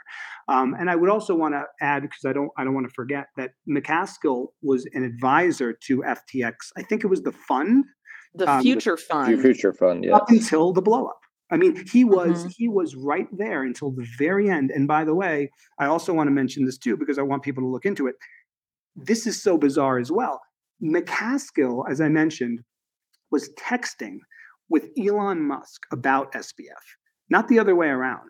Okay, so MacAskill knows He's his Musk. handler. Right. That's he knows him, yeah. he knows him so well that he's texting Elon Musk, just like casual, like, hey, you know, how- how's your day going? By the way, SBF is a great partner to buy Twitter with you. I mean, that's what he's saying. He's like, can I connect you guys? You know, so this obscure Well, didn't Elon Musk also tweet out that uh, about MacAskill's book that this is basically his philosophy also? Correct. Yes, this, Yes. this is this book aligns most closely with my personal philosophy. I believe is what he said. Uh oh. But there's another there's another there's another interesting nugget here between Twitter, uh, FTX, EA as well. Uh, one thing that was highlighted in the balance sheet of FTX and Alameda that's been shared um, in the last few weeks is that part of their balance sheet, one of the assets on their balance sheet, is Twitter stock, and this is private Twitter stock. Hmm. So as we know, Elon has has bought Twitter and taken it private, and there were only a few shareholders who were able to convert their public shares into private shares, and it seems like FTX may have been one of those those shareholders. Well, that's interesting. Yeah, it just goes Hmm. back to how does a young philosophy professor at Oxford texting Elon Musk, um, suggesting to Sam Bankman Fried that he go work at Jane Street, helping this network pro- providing all of the initial funding Yeah. and right cap- capabilities to uh, make the origin story happen. Th- Just none of it. I mean, as Marc Cohodes said, I mean, none of it adds up. And the inch, and and again, nobody nobody's really focusing on this angle, as far as I can tell. It's, it's No, I think it's a very telling angle because I mean, you look at this William MacAskill guy, he is 100% Sam Bankman Fried's handler from the time he's an undergrad to now. And that's like a decade of guiding everything this guy does. And this guy's being propped up, like we talked about, groomed for this big role of like crypto savior, one of the big faces in the entire industry who's going to lead people to what we mentioned earlier the bridge between the current financial system and CBDC. At least that's how it looked. Um, and this is the guy behind him, an Oxford philosophy guy. You know, I don't really buy that. And and then you know another uh, Elon Musk connection. It's a little more indirect.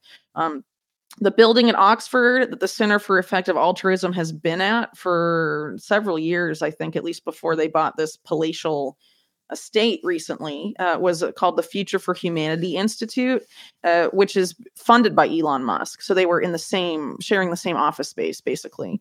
And um, this Future for Humanity Institute makes this same argument. That's basically an argument for transhumanism, where they say, you know, we have to augment because AI is inevitable and it's going to take over everything. So to compete with this inevitable super AI, we have to become machines ourselves, and you know, plugs the whole transhumanist stuff. Um, so you know, just interesting. You know, these networks, um, you know, are so close together, and a lot of it's at Oxford. And it's worth pointing out too that like the Oxford. Um, um, you know, has a long-standing tie to British intelligence agencies. Just throw that out there. William MacAskill is he just a philosophy professor? I don't know, but it doesn't really look like it. And um, uh, one thing I wanted to mention about him too, in terms of his role at the FTX Future Fund, um, I think it's the New Yorker article. It basically points out um, that while he's at FTX, he's basically looking at, at, at- at- with this future fund. He has a role in moving a lot of the money at that future fund uh, to other organizations that are part of this umbrella or closely tied to the Center for Effective Altruism. And as I was telling you guys before the show, um, we took a look at some of the financials, at least in the British system, uh, for the Center for Effective Altruism, and something happened in August of this year uh, where it they basically split themselves into five different or maybe six. So they just splintered off uh, in and divided themselves into much smaller companies.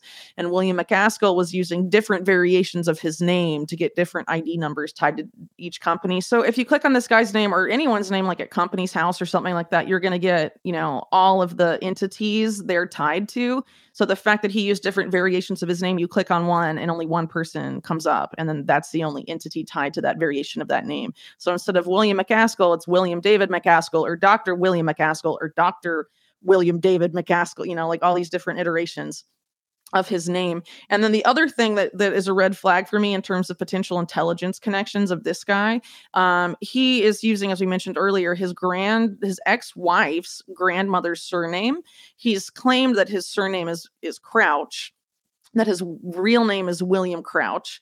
Uh, but at least as far as we saw, and it's it's possible that you know um, maybe he wasn't included in you know the UK uh, databases that are, allow you to see like birth registration and stuff. But William Crouch didn't turn up any results for March 1987, which is the birth uh, month and year that he supplied to uh, the British government with the filings of this stuff. So it's very possible that William Crouch isn't even his actual name.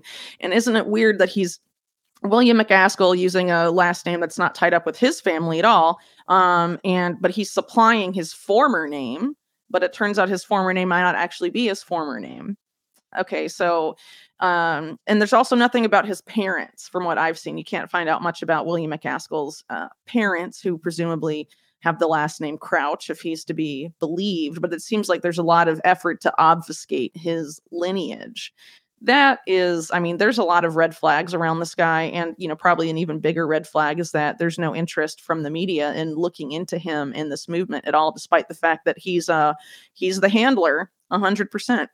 Right. And and that, and that's the thing, because a lot a lot of and this is very important because the way it's being spun, to the extent that it's being spun at all, is that SBF was some sort of um, successful guy who then became a convert to effective altruism. When that's completely not what happened. What happened is the effective altruism He network was sought out. created. Yes, Mhm. created him. They they this is all this is all laid out there. I'm not even.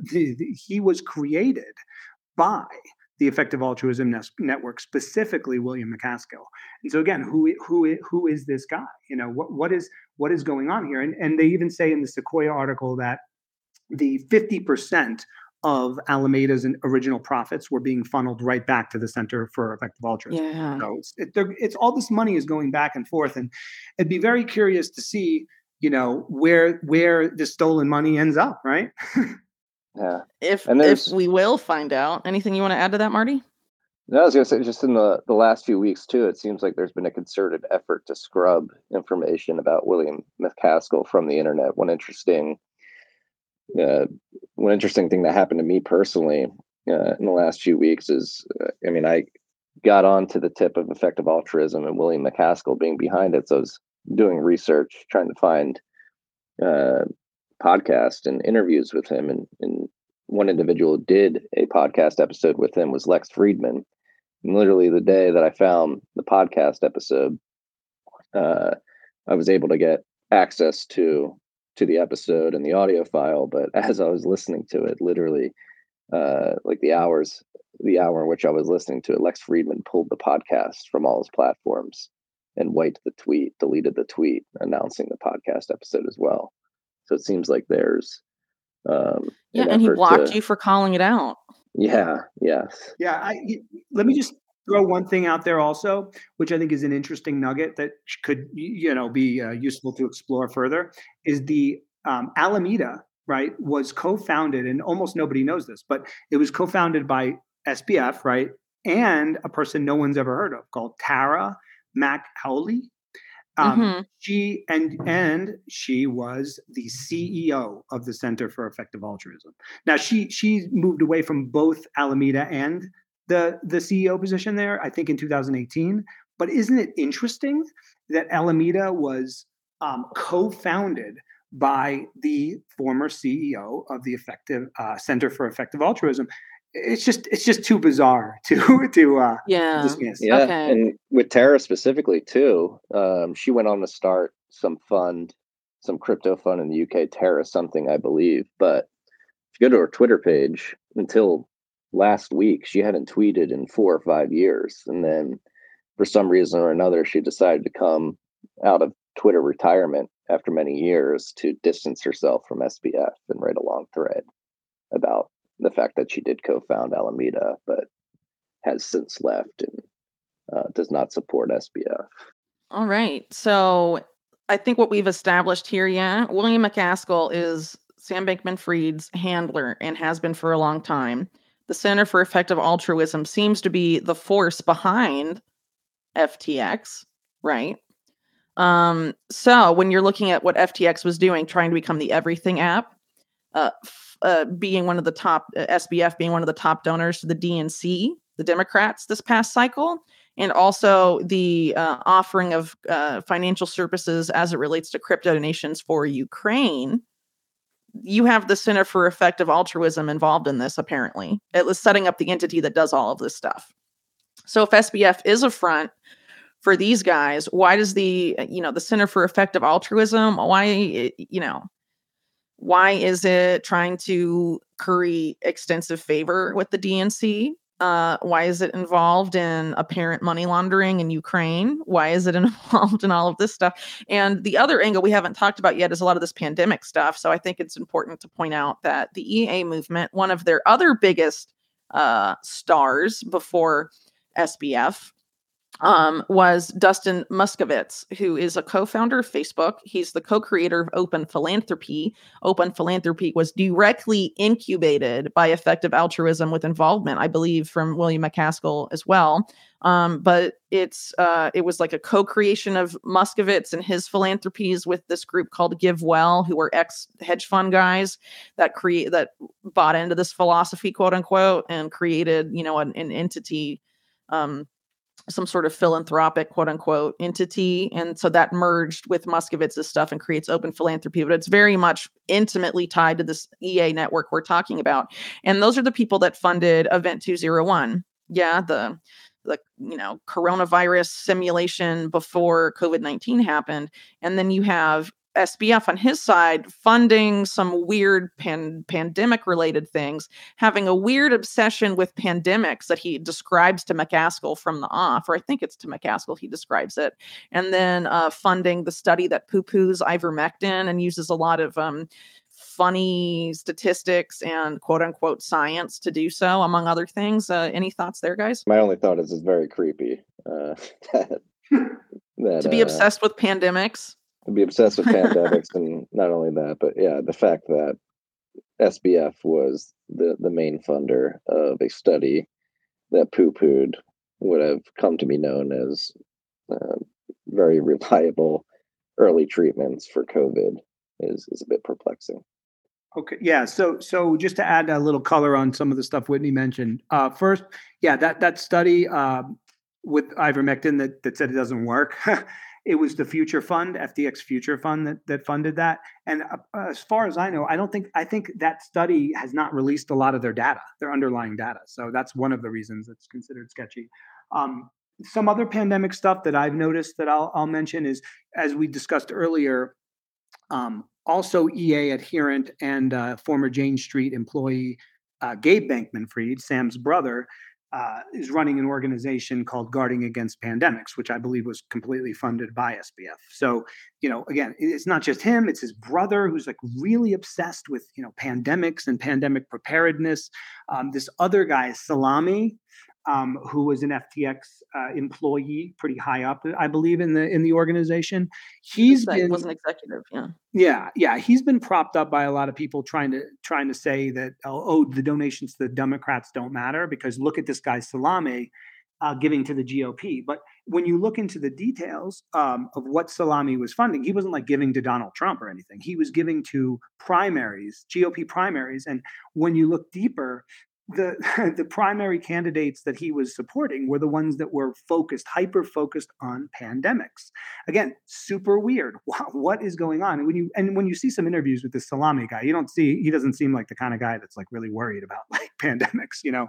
So that, that's that's bizarre as well. And then i just wanted to note um, that if you think about the covid response right, the philosophical underpinnings to us losing our freedoms during covid it goes it, it, it again ties in perfectly with effective altruism because in effective altruism you always have to make a cold calculated decision on what's best for the most amount of people, right? Like what's the most good you could do. And freedom or civil liberties plays zero role in that, right? That that's not part of its ethics.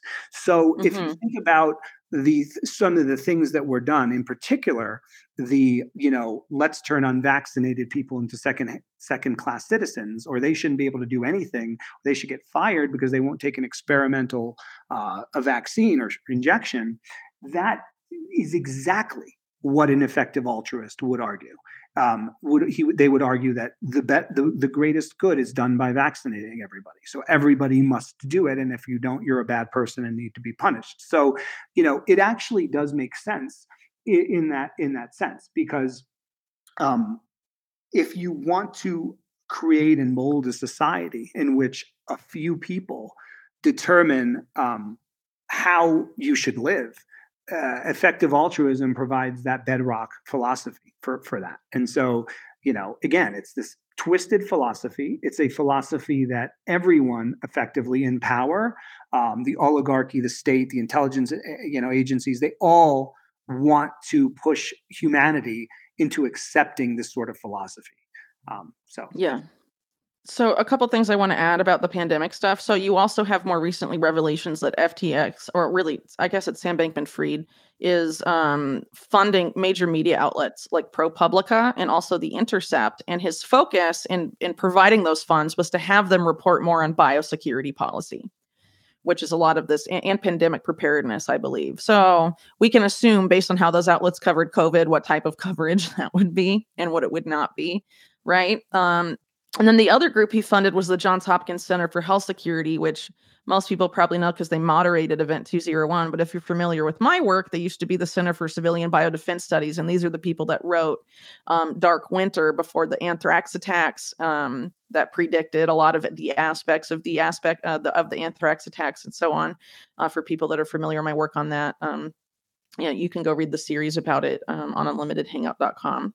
Um, and, you know, the other guy that's tied up with this movement. So Peter Singer and William MacAskill are two of the names, and there's a direct like mentor mentee relationship there. Toby Ord is the other guy that's thrown out as a founder of this movement, and I'm not sure exactly where he fits into the with MacAskill and, and Singer, but he um and I think Mike, you sent this to me. He was talking about how he collaborated with a guy named Jason Matheny, and so Jason Matheny is uh, in this article that I was sent is talking. Eh, he's he's described as the CEO of Rand Corporation, which historically has been one of the spookiest military contractors and research organizations of all in the United States. But Jason Matheny also used to work for the Center for Johns Hopkins for Health Security under uh, the people that wrote the Dark Winter exercise. And he also used to lead IARPA, which is the intelligence community's DARPA equivalent. And he's also on the National Security Commission for Artificial Intelligence, which is full of spooks in the top people in Silicon Valley that you know uh, the, the, you know the big Silicon Valley firms who double as military and government contractors and that connection I find really telling about you know these aren't just philosophers to say the very least. So there's definitely a very disturbing uh, network here with a particular agenda and they have a cover story which is they're altruistic and they know what's best for everyone better than regular people do like we've been talking about. And so i think by in looking at ftx you're starting to see into this network that was behind them. Uh, I have a feeling they're not just behind FTX, they're probably behind some other stuff. But this particular group that we're starting to see come into focus here, you know, that we've been talking about over the course of the podcast today was really angling for a major role in the technocracy to come, or at least that the powers that be hope will come.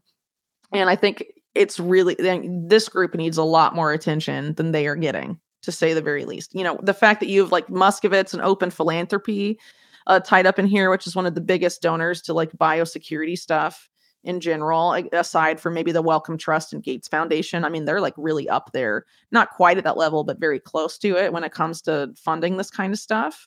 You know, there's a lot to be said. And, you know, this whole DNC Ukraine stuff before the midterms and all of that is also just uh, mind boggling. I don't know if you guys want to talk about any of those aspects before we we get to wrapping up here. Another very odd timing thing is the uh, going back to SBF's mother Barbara, and she runs a massive uh, PAC that that donates to uh, Democratic candidates, and mm-hmm. the timing of FTX launching and a massive donation she made uh, to to the Democratic Party is is a bit odd. I believe FTX was founded, and then a month later she was able to to donate tens of millions of dollars. Yeah, I would add um, just to put some color on what you were saying, Whitney. So Jason Matheny, who you mentioned, um, that was Ord Toby Ord's friend at Oxford or colleague and friend at Oxford. Yeah, mm-hmm. he pointed he pointed Ord in a particular direction um, to look at a project called DCP2. So yeah, again, it's interesting that all of a sudden these people, like as you mentioned, he's a spooky guy, is you know whispering in the ear of Ord at Oxford, um, you know, to hey, take a look at this, you know. And Ord, of course, is one of the uh, one of the considered one of the founding, you know, intellectual uh, leaders of EA. The other thing is just uh, specifically, so oh, this is from the Vox article, and just to give some details, so it says Open Philanthropy spent over 65 million on on these issues, including seven and eight figure grants to the Johns Hopkins Center for Health Security and the Nuclear Threat Initiative's biodefense team. I think mm-hmm. that you had some thoughts on the nuc- and NTI as well. I think. Yeah, they were co-founded by Ted Turner and, and Sam Nunn, who Sam Nunn is sort of one of the architects a lot of this biosecurity legislation, and he was the, the the he played the president in the Dark Winter anthrax simulation and has a lot of ties to you know the particular network that seems to have been behind the 2001 anthrax attacks among other things. And uh, people like margaret hamburg for example who who was a dark winter too and, and pops up and she was uh, i think obama's fda commissioner. She was on this panel in 2019 with fauci where they talk about getting rid of regulations to ram through mrna vaccines and stuff. Um, she was a big name at, at nti for a while as well. I think up until she became FDA commissioner. She might still be there, but they're a big player in in biosecurity land to say to say the very least. I mean, th- these are very like intelligence connected organizations, sort of where intelligence bleeds into this big pharma healthcare stuff. Because I mean, if you look at big pharma, right, there's longstanding connections to intelligence in the military. I mean, keep in mind, right, like a, a great example is Donald Rumsfeld who went between stints at Secretary of Defense, being a top executive at uh, GD Searle and Co., which produces aspartame, but I think was ostensibly a pharmaceutical company, and then also at Gilead, which is the producer of remdesivir and uh, some of these and Tamiflu and some of these other, um, you know, antivirals that have been uh, played a, you know, made a lot of money off of a lot of these biosecurity scares of of the past, including bird flu and you know more recently the COVID nineteen stuff. So, you know, these are these are not small time players players they're promoting to. And if you're, you know, uh, donating to these organizations because you think they can do the most good. I mean, if you're looking at, at, your track record, what they do is they advance the biosecurity state and technocracy, and they take away our rights and our civil liberties, um, or at least create policy for that to be done and you know as we've talked about their particular philosophy you know it, when you follow it to the the same conclusion these particular effective altruists we're talking about today follow it you end up in that same same end point right? So i may have misspoken then when when i said ftx funded the johns hopkins centers for health security it may have been uh, open philanthropy that did that. I'll have to go double check if ftx actually did that. So my mistake there uh, for not being 100% on that. But they're definitely, this particular network, Effective Altruism, is funding a lot of very interesting things that seem to overlap uh, or really converge around the idea of, uh, you know, scientific dictatorship at the end of the day. Absolutely. Yeah. All right, so uh, we're uh, coming up to you know close to two ish hours or so, so it's probably a good time to uh, unless there's any other aspect of the case you guys wanted to get into, uh, into. We didn't talk about Ukraine or some of the allegations there about money being funneled back to the DNC and all that that have sort of emerged recently. Uh, but we can talk about some of our, uh, you know, conclusions, areas for further research. You know, because I'm a lot of people. Uh, that listen to this podcast and, and other podcasts, I presume as well, uh, that are cover similar themes or you know eager to look into some of this stuff uh, because I think even Elon Musk had to say that a lot of the big stories uh, coming or big revelations about FTX have been, you know, made by uh, quote unquote regular people, non journalists uh, on social media and such. So uh, maybe we can go over some of those things. The Twitter sleuths really, really pushing pushing things forward here. Uh, yeah. I do think we should mention there is another smoking gun that really highlights some potential FTX government corruption. All right, yeah, is, go which for is it. The, which is the fact that one of their subsidiaries was able to buy a CFTC regulated clearinghouse. Uh, so there's uh, options trading company called LedgerX that FTX US uh, via one of their subsidiaries, I believe it's called Wellshire um, Realms, was able to what purchase. West Realm Shires. Yes, what mm-hmm. West Realm Shires was able to purchase LedgerX um, and again, to me, that this is a smoking gun because if you understand the nature of uh, like how hard it is to actually get the license to become a clearinghouse in the first place, it's a bit odd that uh, FTX was able to purchase this clearinghouse because you think if the CFTC was doing proper due diligence, they would be asking for bank statements and uh, just uh, very fundamental financial statements that would be necessary to get the the okay to to purchase and and operate this regulated clearinghouse. Um, and as we know, uh, FTX didn't even have a bank account when they when they wound up purchasing this clearinghouse. To me, that signals that there's some potential government involvement in terms of them allowing this massive fraud to to continue and to and to grow to as large as it did. Yeah, we'll see if that comes up in Maxine Waters' investigation into FTX. What do you think? I'm not holding my breath. Yeah, I know. Um, I mean, it's it, it's mental at this point. It sort of reminds me of like when they tried to put Henry Kissinger in charge of the 9/11 Commission. Like you pick a person with a huge, like, obvious conflict of interest in investigating stuff to like lead the investigation. the and and these types of things that seems to be like exactly what happened. So you know, to have the person who's blowing SBF kisses and uh, cuddling up with him for photo ops and got like uh, hundreds of thousands of dollars directly from him. I mean, she's going to investigate him now. All right. Yeah, I All mean, right. For for me, Whit- Whitney, yeah, I'll just um, sort of conclude with uh, with my final thoughts here. You know, uh, first, I just wanted to Mhm. thank you for putting this together. I've been in you know podcast retirement for over a year and actually had no intention of, of doing another one because i sort of checked out um, on that stuff for for for now.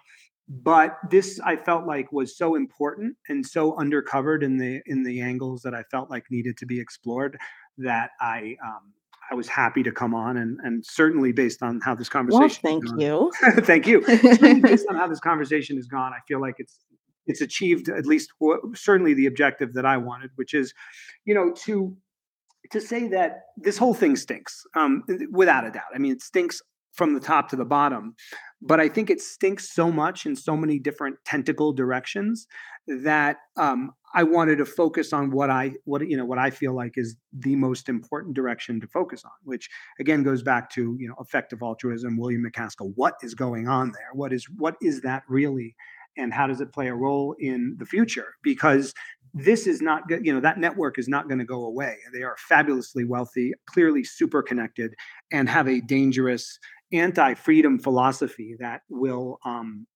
if it if it continues to gain traction um, amongst the movers and shakers of the world is an absolute intellectual foundation for social credit score technocracy as you mentioned.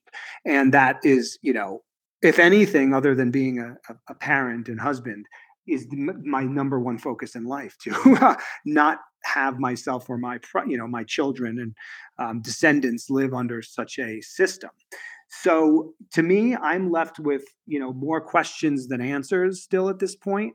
However, I feel like the questions that I'm asking um, and the directions that I uh, encourage others to investigate um, are the right are the proper ones to do. And so I hope that I know you have an audience of people who are super um, you know motivated uh, to to figure out the workings of the world around us and and and have a and actually have a free future for humanity. So I hope that um, we've we've put enough nuggets out there for uh, others to carry the torch for, forward from here on out. And uh, just thanks again for having me be a part of this. Yeah, absolutely. Um, so I guess in terms of uh, conclusions, then I think we can what we've kind of agreed on so far. Looks like FTX was blown up early, but it's still not quite clear uh, for what purpose it was blown up early, or but we sort of got a an, an inkling of what you know FTX's original purpose seems to have been before it was blown up early. So I guess a, um, a big question you know I have at the end of this was you know, how are the groups that were behind FTX's and SBF's meteoric rise? How have they been affected by this uh, collapse? And it seems like, a, a, like you know, we've been talking about sort of a, a weak, well, a weak point in the aftermath of this collapse is the sort of exposure of a quote unquote philosophical movement that doesn't make a lot of sense and is a front for something else. So I definitely agree with you, Mike, that this effective altruist movement, William MacAskill, and you know their associates and associated funds, because these guys do move a lot of money, and they have a lot of different organizations around, uh, and they'll probably start scrubbing it sooner than later. I mean, if Lex Fridman was willing to like uh, take all of his interviews of William MacAskill down and then block Marty Bent for pointing it out. I mean, you know, I don't.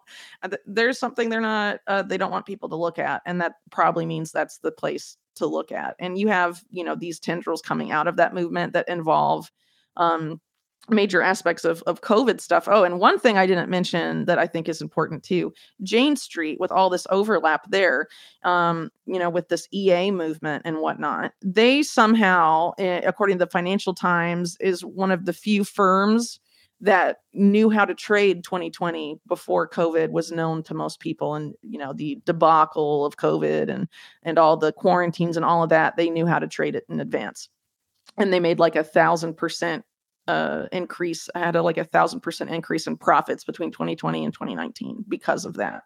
So that's sort of suggestive. The way it's written by the Financial Times is for knowledge, and so you have the same movement sort of involved in Event, Event 201. It definitely raises uh, some eyebrows, including mine, to say the very least. So I think there is definitely a deeper story here. And I think, you know, I think most people get that. But the question is, what should we focus in on to try and unravel the rest of that deeper story? And I think we've sort of gotten to uh, big chunks of that, at least today. So awesome.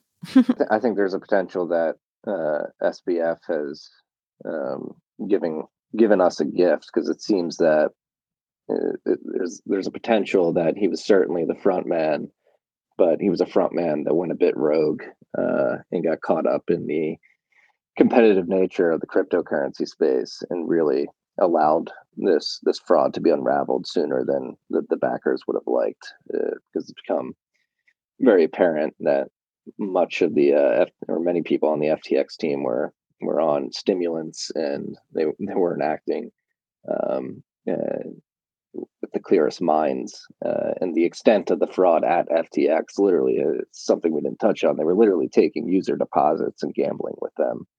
Um, and if they were able to simply not do that, uh, to take their user deposits and, and, burn them with bad trades, uh, there's a likelihood that uh, FTX and Alameda would have been able to survive much longer. Um, and so we might be able to give a hat tip to SBF for for getting uh, for going crazy on stimulants and becoming uh, becoming a, a, big risk taker that eventually led to his his quick downfall and potentially the the downfall uh, or highlighting that there there's something going on with this effective altruism um, movement uh, and now the attention is there so we'll give a hat tip to SBF for that. So, last question then about S- SBF, then before we wrap up. You know, you have a lot of these people that are backed by the establishment involved in financial crime. We sort of, I sort of talked about a couple of the parallels with Epstein. Epstein's obviously a different case, but you also have like Elizabeth Holmes, right? Theranos, oh, Theranos, however you say it. And it's basically, you know, they have, she has like Kissinger on the board and all these like deep state, quote unquote, guys on the board uh, and then was recently, you know, sentenced to like 11 years for fraud and stuff. And there's been no efforts to arrest SBF or anyone else tied up with FTX. Uh, do you, what do you guys see happening there, or do you think he could potentially even be Epstein? I think it's it's extremely odd that he has not been apprehended yet. Um, uh, so that to me signals that he's being protected to some degree, and whether or not he continues to be protected because of all the information he has access to and all the dead bodies that uh, that he knows are associated with um, his company and the movement behind it. I, I, wouldn't be wouldn't be surprised if something happens, but uh, it is really telling that he has not been arrested yet. Like you mentioned earlier, Whitney Bernie Madoff was arrested immediately. It seems that SBF is being allowed to just putz around the Bahamas without really worrying about being apprehended. Yeah, well, you know, Jeffrey Epstein in the late 80s executed what was then, I think, the biggest Ponzi scheme in US history at Towers Financial with Steve Hoffenberg. And his name was dropped from the case. And then he goes and starts fundraising for the Clintons, right? So, I mean, there's people that get away with this massive fraud and then they use them again for something else if they're good enough. The question is is SBF actually talented at financial gobbledygook and crime? Uh like epstein was i'm not so cl- I, don't know if that's so true. He seemed he and caroline ellison and some of these other people just seem like they were you know stand-ins. Yeah you know what? We it might be a gift to us that he hasn't been arrested or none of them have sort of like what marty alluded to earlier which i completely agree with in the sense that every day that they aren't arrested, you just have more people that are, let's say, less conspiratorial minded or you know more more more um, willing to accept the mainstream narrative of stuff Eh, you know, it'll it'll start tickling their minds even too. Like, what wait, what is going on here? You know, th- th- there's definitely something else here. So, I mean, everything starts with someone saying to themselves, "Wait a minute, this doesn't add up. There's more stuff here. Let me let me explore that." That's how it happened for me. You know, I was actually in Arizona with my family on vacation when this whole thing went down. I was piece trying to you know ignore news as much as possible, and then just I couldn't ignore it anymore. You know, it's like it was so crazy. It was eh, as I, you know, I messaged you, Whitney. I, I said, "This is the, you know, this is like the craziest rabbit hole I've seen since Epstein." You know, it reminded me of that, and I couldn't look away. So, you know, hopefully, the fact that they haven't been arrested is a is a great signal to people that wait a minute, I probably shouldn't look away.